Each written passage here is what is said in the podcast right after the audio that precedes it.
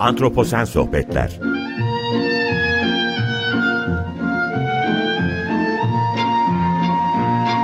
Hazırlayan ve sunan Utku Perktaş Merhaba, iyi akşamlar herkese. Antroposen Sohbetlere hoş geldiniz. Ben Utku Perktaş. Bugün medya ve çevre ilişkisini konuşacağım Antroposen Sohbetler'de. Üç farklı konuğum olacak. Konuklarım gazeteciler. İlki Deniz Zeyrek. Deniz Zeyrek biyoloji yüksek lisansı olan bir gazeteci. Dolayısıyla biyolojiyle bir dönem iç içe olmuş bir isim olduğu için konuyu öncelikle bir ona sormak istiyorum. Daha sonra Selin Uğurtaş'ı konuk olarak alacağım. Ee, Selin Uğurtaş serbest çalışan bir gazeteci ama yurt dışına biyoçeşitlik ve çevre haberleri yazıyor. Guardian'da yazıyor. Ee, başka yurt dışı bilim portallarında da yazıları çıkıyor. Dolayısıyla yurt dışını bilen bir isim olarak Türkiye ve yurt dışı karşılaştırmasını bu anlamda Selin Uğurtaş'la tartışmaya çalışacağım. Daha sonra Murat Yetkin'i programa alacağım. Ee, kendisi Yetkin Report'u yönetiyor. Biyoçeşitlik ve çevre haberleri de çıkıyor Yetkin Report'ta. Ben de katkı vermeye çalışıyorum bu anlamda. Dolayısıyla Murat Yetkin'i deneyimli bir gazeteci ve geçmişten günümüze bu tür haberlerin medyada nasıl yer aldığını, e, bu sürecin nasıl evrildiğini kendisine sormaya çalışacağım. Çok fazla e, konuyu girişi bu noktada çok uzatmayayım. İlk konuğumu davet etmek istiyorum Deniz Zeyrek. Birazdan kendisini yayına alacağım. Ee, şimdi izin verirseniz kendisine bağlanayım. Merhaba tekrardan. Bugün antroposen dönemde medya ve çevre ilişkisini konuşuyoruz. Konuklarımdan ilki gazeteci Deniz Zeyrek. Deniz Bey temel bilimlerle iç içe bir isim. Ee, kendisi e, biyoloji yüksek lisansı yapmış Orta Doğu Teknik Üniversitesi'nde. Bu anlamda da kendisiyle belli ölçüde meslektaş sayılıyoruz ama e, benim okuduğum kadarıyla 25 yıl aşkın süredir de gazetecilik yapıyor. E, şimdi Türkiye'de çevre konularının sıklıkla bir felaket ya da eşine az rastlanır bir olay olduğunda, örneğin bir tropik fırtına, kasırga ya da deprem söz konusu olduğunda gündeme geldi, gözlemleniyor. Olağan dışı durumlar olarak görülen bu haberler çevre haberlerinin gündemle sınırlı kalmasına neden oluyor. E, bu nedenle de kamu özellikle çevremizde olup bitenden yeterince haberdar olmuyor. E, bugün de bu anlamda e, biraz Deniz Bey'le sohbet etmeye çalışacağım. Öncelikle bir kendisine e, hoş geldiniz demek istiyorum. Deniz Bey vakit ayırdınız bana. Hoş geldiniz. Nasılsınız? Bulduk. Çok teşekkür ederim. İyi yayınlar. Eksik olmayın. Çok teşekkürler. Şimdi bugün Türkiye'de halk biyoçeşitlilik, yok oluşlar, iklim değişimi, iklim krizi gibi ekolojik terimlere oldukça yabancı görünüyor. Ee, yazılı ve görsel medya ki burada bazılarını hariç tutmak gerekirse e, genel olarak yazılı ve görsel medya diyorum ben. Ekolojik terimlerin geçtiği haberleri kendi şirket çıkarlarını belki ileri taşıyacağı ölçüde kullanıyor. Ya da rating ya da ticari kaygılar genellikle ön planda yer alıyor. Özellikle de ana akım medyanın e, yeterince sorumluluk almadığı e, izlenimi ortaya çıkıyor.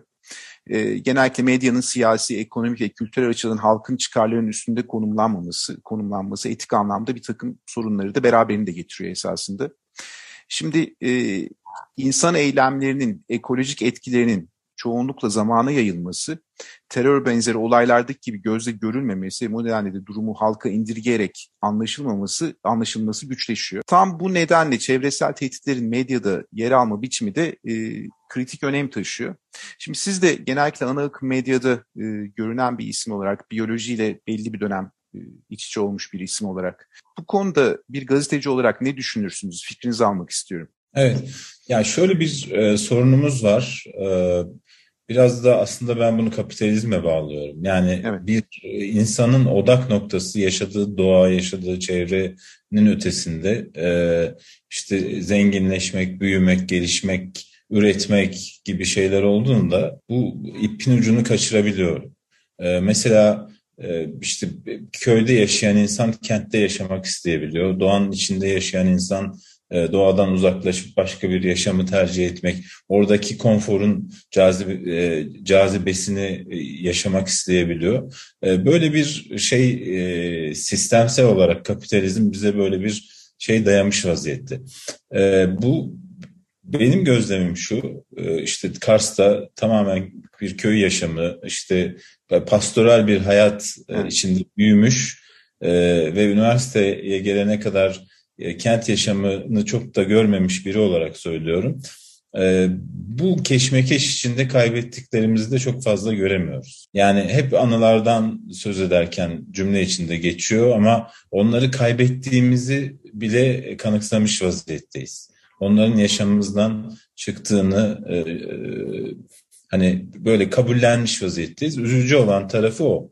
Yani türlerin yok olması, e, nehirlerin kuruması, işte e, iklimin bizim öngöremeyeceğimiz şekilde değişmesi, çok da böyle bizim hani hayatımızda bir sorun olarak gördüğümüz şeyler olmaktan çıkmış. Yani mesela Anadolu'da bazı yağmurlara isim verilmiş. İşte 42'incisi denir mesela. Evet, evet. Nisan yağmurları denir. Nisan'da yağmur yağmadığında insanların normalde ya bu yani eskiden demek ki Nisan aylarında burada bu coğrafyada çok yağmur yağarmış ki Nisan yağmurları diye bir kavram var. Ya da 40 gün üst üste e, durmadan yağmur geçişleri olur işte ona bir isim takılmış. Bunlar neden olmuyor artık e, sorusunu kimse sormuyor. Benim çocukluğumda Kars'ta o kadar çok kar yağardı ki e, böyle tipinin de falan biriktirdiği karın altında iki odalı oyun şeyleri, iglo tarzı şeyleri yapardık. Şimdi e, o kar e, işte 15 santim 20 santimi zor görüyor, zor buluyor. E, bunun neden bu hale geldiğini hiç sorgulamıyoruz. Yani e, biz yaşa, yaşamın bize dayattığı keşmeş, keşmekeş içinde doğadaki dönüşümü çok da umursamıyoruz. E, bu noktada şeyi merak ediyorum bir yandan da hani medyanın içindesiniz. Medya bu konuda yeterince sorumluluk alıyor mu sizce? Ya medyada şöyle saçma bir şey var. E, tanım var. Ben şimdi medya e, eğitimi almadım. Yani hı hı. Bas, basın, iletişim vesaire okumadım ama hep şöyle derler. İşte köpek insanı e, ısırdığında haber değildir. İnsan köpeği ısırırsa haberdir. Şimdi böyle bakıldığı zaman doğa bizim karşımıza bir felaketle çıkmadığı sürece e, haber olma şansı yakalayamıyor. Anladım. Yani bizim ülkemizde mesela şöyle bir şey var. Hollandalı gazetecilerle dalga geçeriz. Deriz ki onlar işte laleler bu sene erken çiçek şey e, açtı diye haber yapıyorlar. Onların derdi de lalelerin erken açması. ee, yani bu bunun halbuki e, haber olabileceğini düşünmek lazım. Böyle bir zihniyete ihtiyacımız var. Ama maalesef bizim medyanın ülkemizin de koşullarından kaynaklanan bu siyasi çalkantılar, demokrasiye müdahaleler, işte evet. siyasetteki sıcaklık, ekonomideki kriz ortamları falan bizi hep buna itmiş. İlla bir sorun olacak, illa bir dere taşacak, illa deprem olacak. E, bu, bunları ancak o zaman şey yapıyoruz. Ya da illaki bir e, şeyin nesli tükenecek. Şimdi benim bir gazeteci olarak ilginç bir anımı anlatayım. Çok üniversitedeyken, üniversitedeyken Batur isimli bir arkadaşımız vardı. Evet. Ee, tak, takmıştı başaklara. Her yaz çıkardı Toroslarda şurada burada foto kapan yüklerdi. Başak yakalamaya çalışırdı. Başak fotoğrafı çekmeye çalışırdı. Ben gazeteciliğe başladım. Aradan yıllar geçti. Yani e, biz işte 90'larda üniversitedeydik. 90'ların başında. E, işte 2000'li yıllarda hani ben gazeteci olarak çalışırken NTV televizyonunda şöyle bir haber çıktı. Anadolu'da işte uzun zamandır görülmeyen bir vaşak görüntülendi. Haberi duydum. Dedim onu kesin bizim Batur yapmıştır. Ve öyle çıktı. Baktım o İsviçre'de bir üniversitede e, e, öğretim üyesiymiş. Hala bu konuyla ilgili çalışıyormuş ve e, şimdi bunu mesela NTV dışında bir yerde görmedim. Halbuki önemli bir gelişmeydi. Elbet. Ama sonra bir vaşak Tunceli'de bir yerde öldürüldü. Ve soyu tükenmekte olan bir e, canlıyı işte birileri öldürmüştü. O mesela çok ses getirdi o haber. Evet. Yani bizim medyanın bakışı e, maalesef bu açıdan sakat. Yani bir şeyin yok olması gerekiyor. Bir şeyin darbe alması gerekiyor. Bir şeyin iyi bir haber ya mesela işte Kafkas arısı ben üniversitedeyken uğraştığım için şey yapıyorum. Neredeyse soyu tükenecek. Yani Tabii korkan, çok çok önemli evet. E, hani arılar giderse hayat biter e, denir ya. Yani o derecede önemli bir rolü olan canlılar hayatımızda. Bunların başına böyle şeyler geliyor mesela. Biz bunu hiç e, tartışmıyoruz, hiç konuşmuyoruz ama bu sene mesela bal üreten kentlerimizde bal üretimi korkunç düştü. Bal fiyatları otomatik olarak yükseldi. Ve biz şimdi ya bizim bu arılara ne oldu da bal yapamıyorları konuşmaya başladık. Yani onun bir e, bir sorunu konuşuyoruz artık. Anlıyorum. Ben de en başta söylediğim gibi yani çevre konuları anca bir felaket ya da eşine az rastlanır bir olay söz konusu olduğunda Türkiye'de haber olma niteliği taşımaya başlıyor. Ben de bu noktada işte bu görüşlerinizi almak istemiştim. Peki çok teşekkür ediyorum. Zaman ayırdınız. Ben teşekkür ederim. Kısa da olsa e, fikrinizi almak çok önemliydi. Söyleyeyim o yazınız, kuşlarla ilgili yazınız çok muhteşemdi. Ee, biz de pandemi yasakları sırasında dışarıdan gelen kuş seslerini fark etmiştik. Eksik olmayın. Yetkin reportu, evet. Evet, o kuşların ne olduğunu anlamaya çalışıyorduk hep. Hangileri, nereden geliyor, hangi kuştur, hangi ses hangisine aittir diye. Ve bize o kadar faydalı olmuştu ki mesela pandeminin size en büyük faydalarından birini söyleyin deseniz e, bu bunu e, söylerim. Yani bazı kuş çevremizde yaşayan bazı kuşları fark etmiştik. Bunu duymak gerçekten çok güzel benim için. E, eksik olmayın. Yani böyle bir şeyde vesile olduysam, e, kuşlara olan farkındalığınızı da arttırdıysam gerçekten çok mutlu oldum. Çok sağ olun. E, görüşmek üzere diyorum. O zaman çok teşekkür ediyorum tekrardan. Bugün bir diğer konuğum Selin Uğurtaş. Kendisi e, serbest gazetecilik yapıyor. E, daha önce de e, gazetecilik deneyim var ve Açık Radyo'da da e, program yapıyor. Esasında aynı zamanda programdaş, programdaşız e, bu anlamda. Aynı radyoda e, farklı çevre programları, ekoloji programları yapıyoruz. Ben kendisine bir hoş geldiniz demek istiyorum. Selin Hanım hoş geldiniz. Nasılsınız? Vakit ayırdınız bana. Eksik olmayın. Hoş bulduk. Çok teşekkür ederim davetiniz için. İyiyim. Dilerim siz de iyisinizdir. Çok teşekkür ederim. Antroposen dönemde medya ve çevre ilişkisini konuşuyoruz. Bir önceki konum Deniz Zeyrek'ti. Ee, onun fikirlerini aldım. Ee, siz de hem yurt dışına çalışıyorsunuz hem yurt içinde yazıyorsunuz bildiğim kadarıyla. Ee, böyle deneyimleriniz var. Bu anlamda acaba hani antroposen dönemde Türkiye özelinde ve genel olarak medya çevre ilişkisini nasıl yorumlarsınız? Ee, sonuçta şundan bahsetmiştim açıkçası. Yani Türkiye'de çevre konuları hani sıklıkla bir felaket ya da eşine az rastlanır bir olay olmazsa çok fazla ana akım medyaya taşınmıyor ve bu anlamda da kamu çok fazla bilgilenmiyor ve bunlar hep gölgede kalıyor.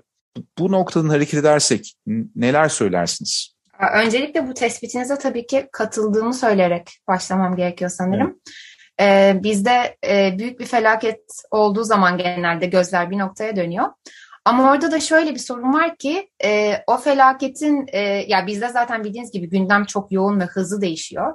E, ard ardına e, felaket niteliğinde olaylar gerçekleşiyor ve e, o olaya kamunun ilgisinin biraz azalmasıyla birlikte medya da bu olayı takip etmekten vazgeçer hale geliyor. Ee, mesela yakın zamandan bir örnek vereyim. İşte geç 18 Kasım'da Giresun'da e, işte bir atık e, barajında patlama oldu. Evet. E, işte biliyorsunuz sizde e, kimyasal, zehirli kimyasalların evet. su kaynaklarına karıştığı düşünülüyor. Bunların işte testi yapıldı, test sonuçları henüz gelmedi. E, şimdi uzun süre bu bir hafta boyunca bir sürü gazetede manşet oldu. İşte bir şey hem biraz dezenformasyon da oldu. Siyanür e, lafları geçti.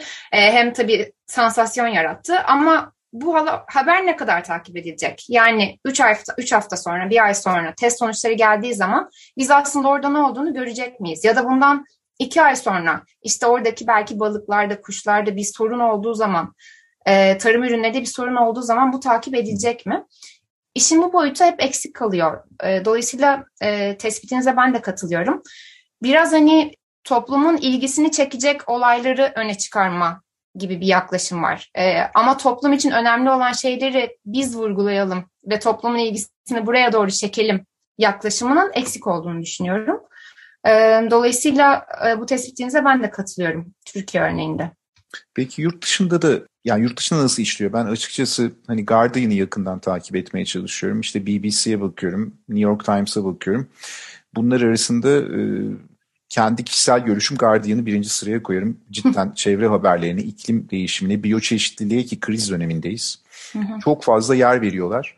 E, bur buralara herhangi bir katkı yaptığınızda nasıl tepkiler alıyorsunuz ya da konular nasıl seçiyorsunuz? Yani buradaki medyayla yani yurt dışındaki medyayla çevre ilişkisi Türkiye'deki medya çevre ilişkisi anlamında nasıl farklılıklar gösteriyor? Bu konuda hiç gözleminiz var mı? Tabii e, ya en temel söyleyebileceğim farklılık olumlu anlamda yurt dışına haber yapma açısından konuyu çok doğru bir çerçeveye oturtmanızı e, ve genel olarak bütün yönlerini olabildiğince e, anlamlı şekilde değinmenizi istiyorlar. Hı hı. E, örneğin e, işte Konya'daki kuraklıkla işte Konya'da ölen flamingolar, Tuz Gölü'nde ölen flamingolarla evet, evet. ilgili bir haber yapıyorsanız işte sadece flamingolar öldü nokta e, burada bırakmıyoruz. İşte kuraklık nedir, neden oluyor, işte orada tarımda kullanılan e, su miktarları, işte bölgedeki diğer göllerin durumu, diğer hayvanların, bütün floranın, faunanın durumu. Bu konularda işte uzmanlardan, sivil toplumdan, aynı zamanda oradaki yerel halktan görüş alma. Yani bütün bunlarda bir çerçeveye oturtulmaya, konuyu daha bütünlüklü olarak sunmaya önem veriyorlar. E, dolayısıyla bu anlamda çok büyük bir fark olduğunu düşünüyorum. E, bir de ya tabii bunu da Türkiye'de medyanın genel durumundan bağımsız düşünmek çok doğru değil. E, Türkiye'de biliyorsunuz geleneksel medyanın, eski ana akım medyanın geldiği durumu. E, zaten muhabirlere önceden de çok kıymet verilmiyordu. E, bir muhabirin gerçek anlamda bir konuda uzmanlaşma e, ihtimali, imkanı şu an çok olan bir şey değil. E, ve iklim krizi, işte biyoçeşitlilik çok teknik teknik meseleler, okumayı, sormayı, anlamaya çalışmayı gerektiren şeyler. Ben de çok zorlanıyorum. E, bu alanda çalışan birçok gazeteci de benzer zorluklar yaşıyor. Türkiye'de tabii medyanın durumu nedeniyle bu sorunları aşmak da güç. Yani genel olarak bizde bu haberler şöyle oluyor. İşte Konya'da flamingolar öldü. E, iki uzmanla görüşelim. İşte bütün söylediklerini alt alta yazalım. Ama e, bunların işte bir teyit edilmiyor. E, işte konunun genel çerçevesi çizilmiyor. Ben en büyük farkı burada görüyorum açıkçası. Yani okuyan kişiye sorunu bütünlüklü olarak anlaması için gerekli bilgilerin sunulmaması bence çok temel bir problem Türkiye'deki çevre haberciliğinde. Sanıyorum bilimsel altyapıyı e, kurgulamak konusunda sıkıntı yaşıyor gibiyiz yurt dışına bakarak zannediyorum. Yani bunu halka indirgemek konusunda e, herhalde biraz daha problematik bir durum söz konusu. Evet tabii ki. Yani e, burada tabii yurt dışına çalışan bir gazeteci olarak ben bu haberi editöre götürdüğüm zaman editörden de bir e, yol göstericilik alıyorum. E, bana yardımcı olabiliyor, fikir verebiliyor. İşte şu kişiyle de görüştün mü, şu boyutunu da düşündün mü? Aramızda böyle bir e, alışveriş oluyor ve taze bir gözün bakması e, gazeteci için çok faydalı. Ama Türkiye'de tabii böyle bir editörlük de artık kalmış değil. Eskiden var mıydı bilmiyorum açıkçası. Benim e, mesleki tecrübem o kadar geriye gitmiyor. Yalnız başına ve bu konuda uzmanlaşmamış, uzmanlaşamamış bir muhabirin e, yapabildiği kadarını görüyoruz. Dolayısıyla hani burada gazetecilere bir suçlama yöneltmek değil, bütün bu medya ekosisteminin bir sonucunu yaşıyoruz aslında. Anladım. Aslında bir eksiği dile getiriyoruz burada. Peki çok teşekkür ediyorum. Vakit ayırdınız bana. Ee, kısa akıcı bir sohbet oldu açıkçası. Ee, ben sorularıma yanıt alabildim. Ee, çok çok teşekkür ediyorum tekrardan size. Ben teşekkür ediyorum Utku Bey e, davetiniz için. Görüşmek dileğiyle. Sağ olun. Hoşçakalın. Bugünkü bir diğer konuğum gazeteci Murat Yetkin. Kendisi Yetkin Report'u yönetiyor. Ee, ben de katkı vermeye çalışıyorum Yetkin Report'a. Murat abi hoş geldiniz. Ee, katkı veriyorsunuz, zaman ayırdınız. Çok teşekkür ederim bana vakit ayırdığınız için. Eksik olmayın. Merhaba e, Utku. Ben sana teşekkür ederim. Yetkin Report'a çok değerli katkılarından dolayı ve bu programda da konuk ettiğin için. Eksik olmayın. Murat abi bugün antroposen dönemde medya ve çevre ilişkisini konuşuyoruz. Sizden önce Deniz Zeyrek'le ve Selin Uğurtaş'la konuştuk. Ee, şimdi de size sormak istiyorum çünkü çevre haberleri de yapıyoruz Yetkin Report'ta. Ama ana akım medyaya baktığımız zaman genellikle böyle bir felaket olduğunda işte kasırga, ondan sonra fırtına, deprem söz konusu olduğunda bu tür haberleri genellikle e, taşıyorlar kendi sitelerine ya da e, televizyonlara. E, ama bunlar olmazsa genellikle bu tür haberleri görmüyoruz ve bir yok oluş çağı içindeyiz esasında. Ve insan eylemleri genellikle önceki konuklarıma da söyledim ekolojik etkileri böyle zamanı yayılarak gösteriyor. Ve bu tür ani değişimleri görmüyoruz esasında ama bir terör olayı olsa mesela hemen medyada bunu e, haklı olarak görüyoruz. Ana akım medyanın biraz sorumluluk almadığını düşünüyorum ama sizin gazetecilik deneyiminiz e, ölçeğinde e, geçmişten itibaren baktığımızda nasıl bir e, durum izliyorsunuz medya ve çevre ilişkisi anlamında neler söyleyebilirsiniz? Şimdi haber dediğimiz şey hayatın olağan akışına aykırı bir şeydir.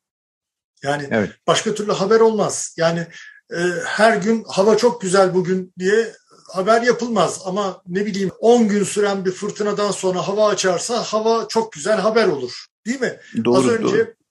Evet az önce e, çok güzel bir e, örnek verdin Utku. E, dedin ki terör eylemi olunca. Şimdi terör eylemi olmadı diye bir haber olur mu? Her gün mümkün değil elbette. Ha, şöyle olur 10 gün terör yani ne bileyim bir hafta her gün terör eylemi olur. Ondan sonra o gün olmaz. Herkes de der ki aa ya bugün olmadı artık oh bir rahatladık. Şimdi bu da böyle. Yani dolayısıyla bunu sadece çevre konusuna değil her konuya uyarlayabiliriz. Anlatabiliyor muyum? Yani hayatın olağan akışı dışında bir şey olduğu zaman ona merak ediyor, onu merak ediyor insanlar. Dolayısıyla Haber değeri...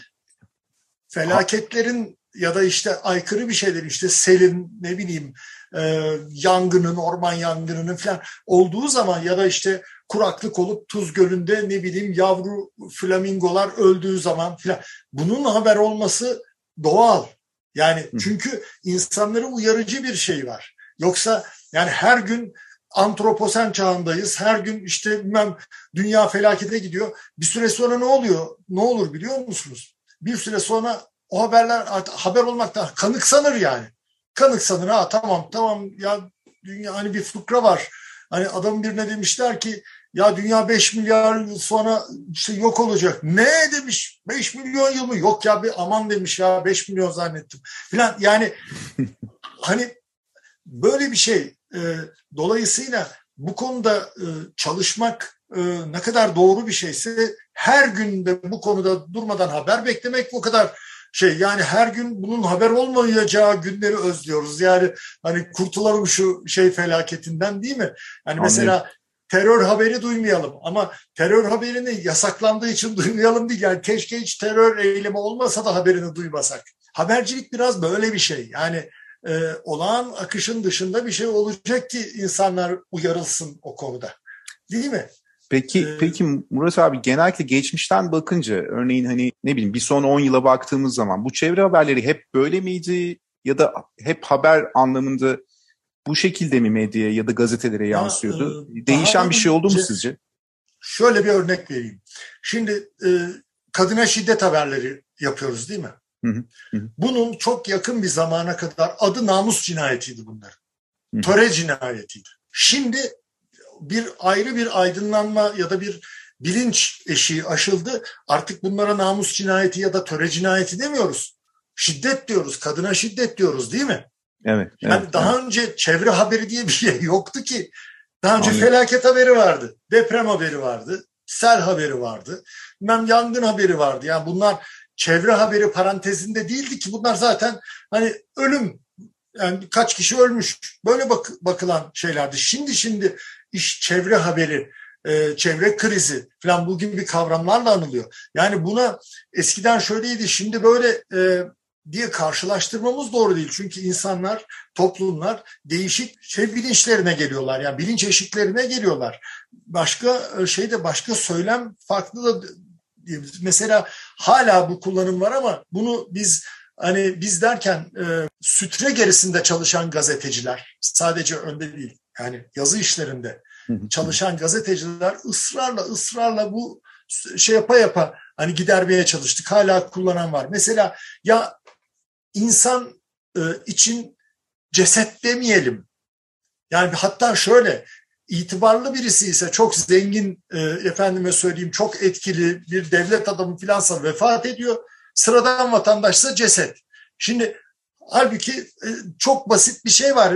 Yani burada da ölümde de eşitlenmeyi sağlanınca cansız beden diyoruz. Değil mi? Yani bu bu gelişen bir şeydir. Yani pratikte gelişen bir şeydir. Bu hadi bugünden itibaren şöyle diyoruz arkadaşlar. Politically correct budur filan. Böyle değil, dünya böyle işlemiyor. Yani anladım, anladım. ısrarlı tekrarla, ısrarlı tekrarla değişen yani bu burada evrime inanmak lazım. Yani böyle bir hani bu bir süreçtir.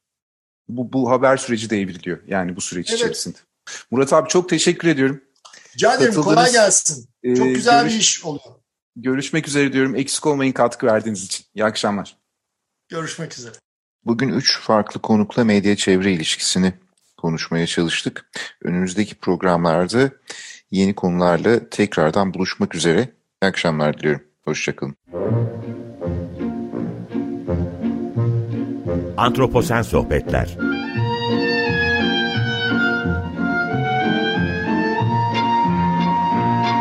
Hazırlayan ve sunan Utku Perktaş